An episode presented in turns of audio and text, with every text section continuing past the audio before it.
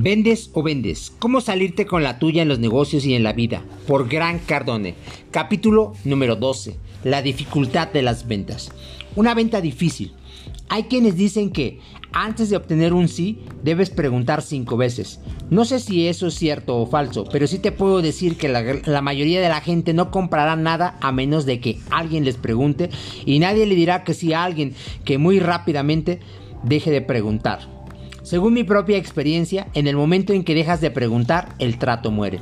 También, por experiencia propia, te puedo decir que la mayoría de la gente no te dará un solo peso a menos de que se lo pidas. Seas persistente y te mantengas ahí. Con esto no quiero decir que debas presionar al cliente, simplemente debes soportar ese momento en que tanto el cliente como tú se sientan un poco incómodos. El vendedor debe hacerlo porque muy en el fondo sabe que su producto o su servicio es el indicado para el cliente. El vendedor, pues, debe estar dispuesto a mantenerse ahí, a un lado del cliente a pesar de que la situación se vuelva difícil o incómoda. A esto me refiero cuando hablo de la dificultad de las ventas. Alguna vez un comprador me dijo que lo estaba presionando. Yo le respondí, Señor, con todo respeto, usted confunde mis ganas por ayudarlo. Discúlpeme si parezco demasiado entusiasta, pero sé que esto es lo correcto para usted. Ahora hagámoslo. Cuando llegas a este punto, estás absolutamente convencido de que tu compañía o el producto que ofreces es la mejor opción para tu cliente. En este punto, estás seguro de que tu servicio es superior a cualquier otro y es lo que más le conviene al comprador. Por ello, puedes insistir, pues sabes que es lo correcto y lo crees tan profundamente que no te cuesta trabajo quedarte ahí, a pesar de que el cliente reniegue, dé excusas y se ponga difícil. Una de las mejores vendedoras que he conocido es una mujer que se llama Charmanger. Ella se dedica a administrar una serie de fundaciones y es maestra en su negocio.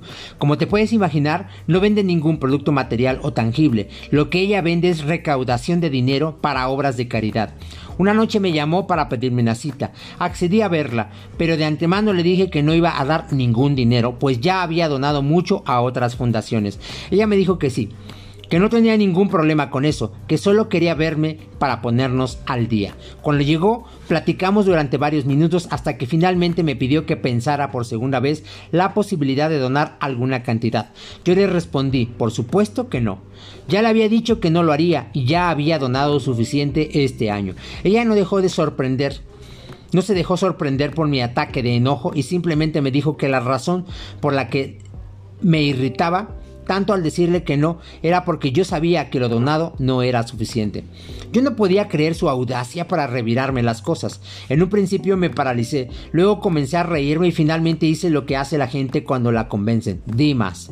Charminds está dedicada por completo a la causa y por eso es una gran maestra en el área de recaudación de fondos para fundaciones. Piénsalo, ella pudo haber sido educada y dejar de insistir en el momento en que yo le contesté lleno de ira, pero en vez de eso se quedó a mi lado y cerró el trato. La voluntad de quedarse e insistir aun cuando los clientes se ponen groseros es lo que separa a los profesionales, que cierran todos sus tratos de los amateurs que los cierran de manera azarosa.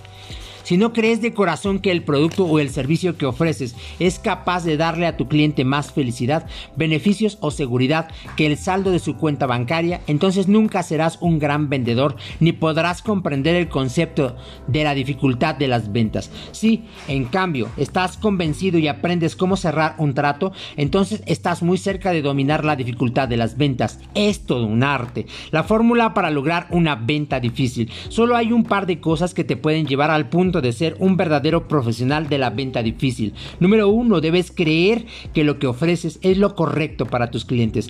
Debes estar entrenado para quedarte en la negociación con el cliente pase lo que pase. Tienes que poseer un arsenal de herramientas para responder a reproches, argumentos emocionales y cualquier tipo de objeción. Si quieres conocer estas herramientas, visita mi sitio web www.grancardone.com. La receta para cerrar un trato. No hay escapatoria. Para cerrar un trato debes saber qué, decir y sonar natural. Esto significa que deberás tener un montón de respuestas preparadas con anticipación para responder las objeciones de tus clientes. Claro que sí, es como una receta. Se necesitan ciertos ingredientes combinados de cierta manera y con un orden específico para cocinarse a cierta temperatura y durante cierto lapso de tiempo. Hazlo tal como lo dice la receta y podrás anticipar el resultado. Cambia alguna cosa y no podrás hacerlo. Mientras más practiques tus respuestas, más natural sonarás. Como tu abuela que con los años hace ese pastel que tanto te gusta sin siquiera tener que leer la receta. Lo ha hecho tantas veces a lo largo de los años que ya no necesita revisar la lista de ingredientes. Ella sabe lo que hace y cada vez que pone el pastel a hornear sale perfecto. Cerrar un trato es exactamente lo mismo. No tiene nada de malo aprender lo que dirás a continuación y la manera en que te conducirás en cualquier tipo de situación. Si fueras a dar una conferencia de prensa mundial, te aseguro que estarás dispuesto a tatuarte tu discurso con tal de aprendértelo. Es más, seguro te pondrías a considerar el efecto de tus palabras antes de salir simplemente al mundo a decirlas. De la misma forma, te debes comportar si quieres dominar el arte de cerrar hasta la venta más difícil. Debes practicar tus respuestas hasta que sepas responder de manera inteligente a la resistencia de tus clientes. Yo practiqué las mías durante años. Cada mañana me reunía con un compañero de trabajo y juntos practicábamos hasta las situaciones más inimaginables. Este entrenamiento me convirtió en un verdadero letal capaz en un vendedor letal capaz de cerrar cualquier trato. Es muy fácil, si no puedes hacerlo, pierdes. He trabajado en varios tipos de industrias y si de algo me ha quedado, me he quedado cuenta es de que las objeciones son parecidas en cualquier campo, por lo que mis técnicas eran útiles, sin importar en qué ramo me desempeñara. Si no puedes ser persistente, porque no tienes material para inventar nuevas respuestas, entonces una alcanzarás, nunca alcanzarás el nivel necesario para cerrar hasta las ventas más difíciles.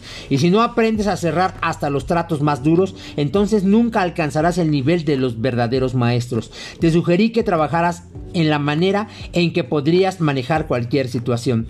No quiero que te paralices o te sorprendas, ni que huyas a un lugar lejano para averiguar qué debes hacer. Tampoco quiero que te acostumbres a regresar a casa para arrepentirte de todo lo que pudiste decir o hacer de manera diferente para salirte con la tuya. Eso déjaselo a los amateurs. Para ser un profesional y conseguir sus resultados, debes saber qué decir y hacer antes de que la situación ocurra. Grábate a ti mismo y perfecciona tu manera de comportarte. Durante mucho tiempo yo me grabé para saber reconocer mis gestos, el lenguaje de mis manos y cualquier tipo de movimiento involuntario de mi cuerpo. Durante el día escribía todas las objeciones que me decían los clientes y a la mañana siguiente me reunía con mi compañero para practicar con él hasta que ambos quedáramos satisfechos. La práctica hace al maestro. De cualquier forma, ya te encuentras vendiendo algo, pero de seguro lo haces de forma inconsciente y nada más refuerzas tus malos hábitos en lugar de los buenos. El que se levanta, pierde. El que se siente gana. Muchas veces he visto vendedores que comienzan a negociar parados, lo cual es un error muy común. Se quedan ahí parados mientras hablan de precios, planes de pagos, programas, garantías, beneficios, hablan y hablan y nunca muestran lo que dicen. De ninguna forma me sorprende que no logren cerrar un trato. Hablan mucho y no hacen nada por establecer credibilidad. Recuerda, el comprador podrá creer lo que ve, no lo que escucha. Hablar y decir no significa cerrar un trato. Es casi imposible cerrar un trato parado. Logra que tus clientes se sienten frente a ti y muéstrales lo que puedes ofrecerles. Respalda tus palabras evidencias. Pararse significa irse. Sentarse significa quedarse. Así que sienta a tus compradores y llévalos a esa posición para cerrar el trato. Siéntese aquí y déjeme mostrarle algunos de los beneficios que este producto. No digas muestra. Cuando hagas una propuesta, haz que el cliente se siente y pon tu propuesta por escrito. Sostener tus palabras de manera verbal es una pérdida de tiempo y de esfuerzo y casi nunca te llevará a la posición para cerrar un trato. Así que sienta a tus clientes, muéstrales lo que tienes y prepárate para manejar cualquier situación, incluso la más difícil. Preguntas del capítulo número 12. ¿En qué se diferencia? Número 1. ¿En qué se diferencia cerrar hasta la venta más difícil? Con presionar a un cliente para que compre? Número 2. ¿Cuál es la mejor forma de manejar a alguien que te dice que lo presionas? Número 3. ¿Cuáles son las dos cosas de las que debes estar convencido para llegar al nivel de cerrar hasta la venta más difícil. Número 4. ¿Cuál es la fórmula para cerrar una venta difícil? Número 5. Menciona tres sugerencias que haya dado el autor para cerrar una venta difícil.